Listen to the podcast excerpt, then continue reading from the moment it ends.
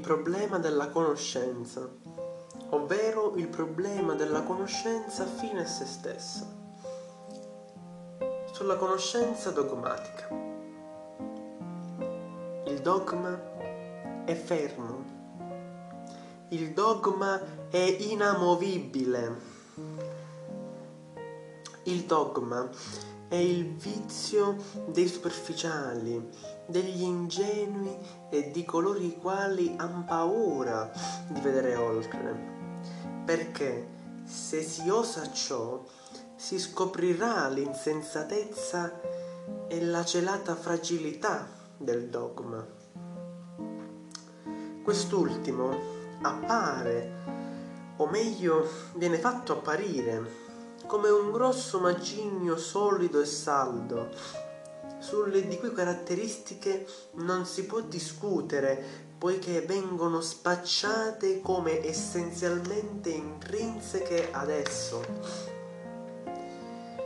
Ma in realtà basta solo osare di sferrare un pugno contro questo masso affinché esso vacilli. Ecco perché Esso è così protetto e glorificato per ciò che non è, ma per ciò che può sembrare. Allora perché noi non osiamo? Perché siamo così restii all'audacia? Forse perché oggi non abbiamo il tempo di esserlo, o forse perché ogni tentativo di guardare all'infuori del dogma e di provare a discuterne viene redarguito e a volte, troppe volte punito. Il dogma non vede verità all'infuori di sé, o meglio, non vuole vederle. Egli si autoproclama a unica verità e pretende l'eternità ma in fondo esso si erge sul nulla ed è per questo che coloro i quali ne sono invaghiti fanno di tutto per sostenerlo, anche se loro stessi non si rendono conto di ciò, perché altrimenti il dogma in sé perderebbe credibilità e potenza. Infatti, questi sacerdoti, questi sofisti e queste guardie del dogma sono stati educati a sostenerlo per devozione, per non tradirlo e per mantenergli fede, appunto. Similmente così noi oggi veniamo educati dal viver sociale e influenzati dagli usi e i costumi imbevuti di morale. Soltanto che in società si tende a non uscire dagli usi morali sociali, non si tende ad uscire dallo standard omologato per non essere giudicati dalla massa e sentirsi errati. Anche questo sentimento di malevolo disagio che si percepisce nell'errore e nel torto è un dogma, in quanto pare che bisogna sempre essere dalla parte della ragione, poiché è come se noi volessimo sempre essere protetti dalla ragione, come se tendessimo a voler avere sempre ragione, per sentirci sicuri, appunto, e inattaccabili e indiscutibili sotto la luce della razionale ragione. Comprendo che ognuno di noi, molte volte, sente il bisogno di affermare la propria individualità mentre sta in società. Ma si dovrebbe avere altrettanto bisogno di provare a tastare la superficie della propria persona come individuo e trovarne i limiti. È per questo che si necessita della, della criticità e dell'errore, poiché quest'ultimo ci scopre, ci denuda delle nostre fortezze e ci mostra dove tentenniamo e dove vacilliamo. Il dogma, o più precisamente il dogmatismo, è un sistema articolato, interamente connesso alla verità dogma che ne sta alla base. Ma tutto ciò è sorretto, come già detto, dal nulla, ovvero dalla verità dogmatica in principio. Questo è il nulla. Quindi un sistema dogmatico e dogmatistico è in sé nichilista, in quanto è basato sul nulla. Ed ecco come può risultare interessante il fatto che il nulla può divenire un rigido tutto colmo di ascetico significato per coloro i quali si invaghiscono nel dogma. Il dogmatismo, osservato con uno sguardo critico, rifiuta ogni cosa all'infuori di sé, annichilendola e questa intransigenza di tale atteggiamento nei confronti della vita che contraddistingue i dogmatici. Infatti, si può dire che essi oggi sono quegli individui i quali non vogliono che una posizione, un atteggiamento sociale e morale venga cambiato, venga mutato e fanno di tutto per preservarlo e mantenerlo intatto. Ma a parte questa concezione precisa ed estrema, ogni individuo in società subisce e viene influenzato dai dogmi. Per questo motivo a volte un individuo può aver raggiunto un, fra virgolette, grado di emancipazione oltre la media su uno specifico fattore e su un altro può essere completamente bigotto. E questi dogmi sociali si subiscono al contesto sociale, ovvero, scusatemi, questi dogmi, questi dogmi sociali si subiscono in base al contesto sociale influenzato dagli eventi storici avvenuti e in corso, che coinvolgono quella precisa società e cultura delle cui un dato individuo può far parte e assimilarne appunto le caratteristiche. Tutto ciò dovrebbe far riflettere sul fatto che, essendoci una pluralità di dogmi, anche se alcuni fanno parte di una unità che la avvolge come nel caso religioso, è come se non ve ne fosse alcuno. In realtà questa è un'altra superba invenzione dell'uomo che non smette mai di volersi illudere nella sua proiezione e percezione del reale appunto convincendosene. E una di queste tante invenzioni è di sicuro la religione. Questa necessaria invenzione umana è così antica e duratura nel tempo, poiché essa risponde a dei bisogni primari per l'uomo, ovvero alle spiegazioni dei fenomeni specialmente prima delle primordiali ricerche, fra virgolette, scientifiche, al dare un senso e una giustificazione alla vita, al come si ci dovrebbe comportare, comportare e dar risposta a cosa esiste dopo la morte. Infatti queste sono caratteristiche comuni a tutte le religioni. Or dunque, la religione è anche un'interpretazione reale e della vita. E data la sua pluralità di forme nel mondo e nella storia, allora essa non afferma la, fra virgolette, verità con la V maiuscola, che tanto sostiene di predicare, poiché se davvero la religione affermasse o servisse il vero, ne esisterebbe solo una, ma anche in tal caso il, fra virgolette, vero sarebbe una mera interpretazione e quindi mai oggettivo ma soggettivo e relativo. Stesso principio vale per linguaggio. Se il linguaggio servisse il vero, esisterebbe solo uno.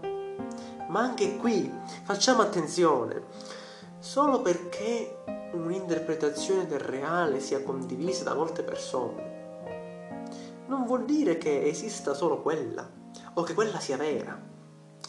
La religione è solo una fantasticheria dell'uomo assai presuntuosa e bugiarda. Forse sarebbe più onesta una religione che si accettasse come mero punto di vista. Anche perché i concetti di bene e male, buono e cattivo, vero e falso, giusto e sbagliato, sono meri punti di vista. E pensare che qualcosa debba per forza essere una di queste qualità è un dogma. Perché, scusate, perché ogni cosa deve per forza essere o benigna o maligna? Perché non si inizia a guardare al di là del bene e del male?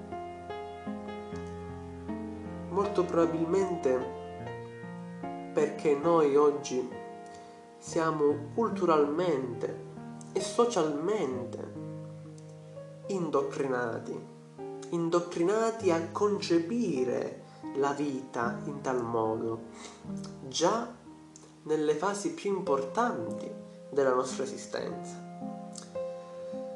Or dunque, se la religione fosse veramente una scelta del singolo individuo, il quale con ogni diritto e libertà può decidere come concepire il mondo e l'esistenza, converrebbe rimanere come si nasce, tra virgolette puri, ovvero senza credo, inteso come credo religioso.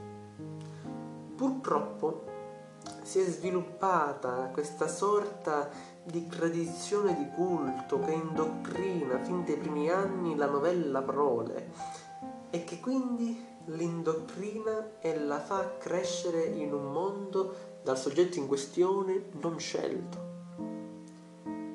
Anche perché dubito fortemente che un neonato abbia questa facoltà di scelta in merito a questioni così frivole. Il problema sorge quando costui diviene in grado di scegliere, ma è già influenzato da un passato da lui non scelto. Purtroppo il dogma ci nuoce ci rende schiavi di noi stessi e delle nostre interpretazioni. Ci intrappola e ci incatena nella caverna, ci fa sguazzare nell'acqua stagnante delle nostre convinzioni e ci lascia soli, annichiliti, sorretti dal nulla. Infine voglio aggiungervi degli spunti di riflessione tratti da alcuni libri di Nietzsche.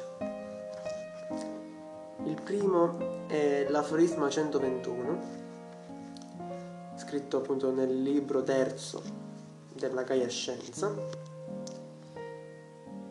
e scrive così: La vita non è un argomento noi ci siamo costruiti un mondo in cui poter vivere, ammettendo corpi, linee, superfici, cause ed effetti, modo e quiete, forma e contenuto. Senza questi articoli di fede nessuno adesso riuscirebbe a vivere. Ma con ciò essi non sono ancora niente di dimostrato. La vita non è un argomento, tra le condizioni della vita potrebbe esserci l'errore. Quest'altro aforisma è tratto dal libro primo della Gaia Scienza, intitolato I sintomi della corruzione, aforisma numero 23. si faccia attenzione ai seguenti indizi in quegli stati della società che si producono necessariamente di tempo in tempo e che vengono designati con la parola, aperte virgolette, corruzione, chiuse virgolette. Non appena in qualche luogo subentra la corruzione, prende il sopravvento una multiforme superstizione e tutte le credenze di un popolo fino allora invalse diventano al confronto pallide e impotenti. La superstizione è infatti un libero pensiero di second'ordine. Chi si abbandona ad essa elegge certe forme e formule che gli vanno a genio e si concede un diritto di scelta. Il superstizioso è, rispetto al religioso, sempre molto più persona, tra virgolette, di questo. È una società superstiziosa, sarà una società in cui ci saranno già molti individui e il piacere della individuale. Riguardata da questo punto di vista, la superstizione appare sempre un progresso rispetto alla fede. È un segno del fatto che l'intelletto diventa sempre più indipendente e reclama i suoi diritti. Allora i seguaci della vecchia religione e religiosità lamentano la corruzione. Finora essi hanno anche determinato l'uso linguistico e creato una cattiva fama alla superstizione, anche tra gli spiriti più liberi. Impariamo che essa è un segno di rischiarimento. In secondo luogo, una società in cui prende piede la corruzione viene accusata di rammollimento ed evidentemente si apprezzano meno in essa la guerra e il piacere della guerra mentre le comodità della vita vengono ora ricercate con lo stesso ardore con cui venivano ricercati prima gli onori guerreschi e ginnici. Ma di solito non si vede che, vec- che quella vecchia energia e passione di popolo che nella guerra e nei tornei acquistava una sfarzosa evidenza. Si è convertita adesso in innumerevoli passioni private ed è solamente diventata meno visibile. Anzi, negli stati di aperte virgolette corruzione, chiuse virgolette, la potenza e la veemenza dell'energia di un popolo ora spera- sperperata sono probabilmente più grandi che mai e l'individuo le spende con tanta prodigalità come prima non poteva. Allora non era ancora abbastanza ricco per farlo e proprio così sono le epoche di aperti virgolette rammollimento, chiuse virgolette in cui la tragedia corre per le case e per le strade, in cui nascono il grande amore e il grande odio e la fiamma della conoscenza si innalza fino al cielo. In terzo luogo, quasi a compenso della riprovazione della superstizione e del rammollimento, si suole dire sul conto di tali epoche di corruzione che esse sono più miti e che adesso la crudeltà è in netta diminuzione a paragone dell'epoca precedente, più credente e più forte. Ma anche alla lode non posso acconsentire, non più che alla suddetta riprovazione. Ammetto, ammetto tutt'al più che adesso la crudeltà si affina e che da ora in poi le sue forme antiquate vanno contro il buon gusto ma l'arte di ferire e torturare con la parola e con lo sguardo raggiunge nei tempi di corruzione il suo massimo perfezionamento. Soltanto adesso viene creata la cattiveria e il piacere della cattiveria. Gli uomini della corruzione sono spiritosi e calunniatori, sanno che ci sono altri modi di assassinare oltre che col pugnale e l'aggressione. Sanno anche che tutto ciò che è ben detto viene creduto. In quarto luogo, quando i, aperte virgolette, i costumi si corrompono, chiuse virgolette, emergono anzitutto quegli esseri che si chiamano tiranni sono i precursori, per così dire, gli esemplari precoci, le primizie degli individui. Ancora un po' di tempo e questo frutto di frutti prenderà, penderà, scusate, maturo e giallo dall'albero di un popolo. E solo per questi frutti c'era questo albero. Una volta che la decadenza si è giunta al culmine, e così pure la lotta di ogni specie di tiranni, allora viene sempre il Cesare, il tiranno finale, che pone fine alla stanca lotta per l'egemonia, facendo operare la stanchezza a proprio favore. Di solito nel suo tempo l'individuo è maturo al massimo e per conseguenza la civiltà è al punto suo più alto e più fecondo, ma non a causa sua ma non a causa sua e non grazie a lui, sebbene i massimi uomini di cultura amino adulare il loro Cesare spacciandosi per opera sua. Ma la verità è che essi hanno bisogno di tranquillità dall'esterno, perché hanno già in sé la loro inquietudine e il loro travaglio. In queste epoche la corruttibilità e il tradimento sono al massimo, giacché l'amore per l'ego appena scoperto è ora più potente dell'amore per la vecchia, fra virgolette, patria, consunta e seppellita sotto la retorica.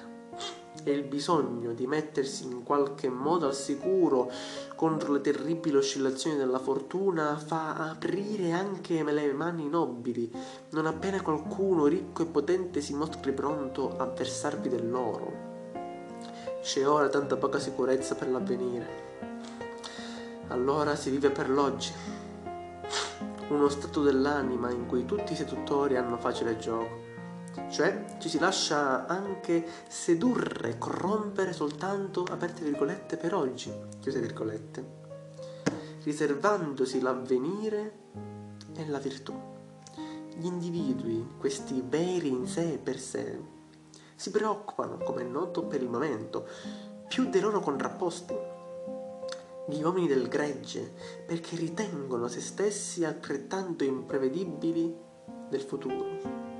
Parimenti si appiccicano volentieri ai violenti, perché si permettono azioni ed espedienti che non possono contare né sulla comprensione né sulla clemenza della massa ma il tiranno o il Cesare capisce il diritto dell'individuo anche nel suo abuso e ha interesse a favorire una più ardita morale privata e anche a tenderle la mano.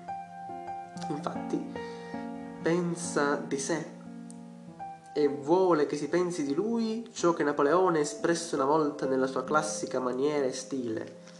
Io ho diritto di rispondere a tutto ciò su cui si porta accusa contro di me con un eterno, aperte virgolette, così sono io, chiuse virgolette. Io sto in disparte da tutti quanti, non accetto condizioni da nessuno. Voglio che ci si sottometta anche i miei capricci e si trovi del tutto normale che io mi abbandoni a questo o a quella distrazione. Chiuse virgolette. Quindi fine citazione. Così parlò una volta Napoleone a sua moglie, allorché questa aveva motivi per mettere in discussione la fedeltà coniugale del marito. L'epoca della corruzione sono quelle in cui le mele si spiccano dall'albero. Voglio dire, gli individui che portano in sé i semi dell'avvenire, gli autori della colonizzazione dello spirito e del rinnovamento dei consorsi statali e sociali Corruzione è soltanto una parola ingiuriosa per i tempi autunnali di un popolo. Adesso citerò l'aforisma numero 317 del libro Il viandante e la sombra, sempre del filosofo Friedrich Nietzsche, intitolato Opinioni e pesci. Si è padroni delle proprie opinioni come si è padrone dei pesci, ossia in quanto si possiede un vivaio. Si deve andare a pesca e avere fortuna. Allora si avranno i propri pesci, le proprie opinioni. Parlo qui di opinioni vive, di pesci vivi. Altri sono contenti quando possiedono un gabinetto di fossili e in testa, aperte virgolette, convinzioni, chiuse virgolette. In ultimo cito l'aforisma 349 del viandante della sombra, intitolato Chiamar spiacevole l'errore. Non corrisponde al gusto di chiunque che la verità venga detta piacevole, ma almeno nessuno creda che l'errore diventi verità una volta che lo si dica sgradevole.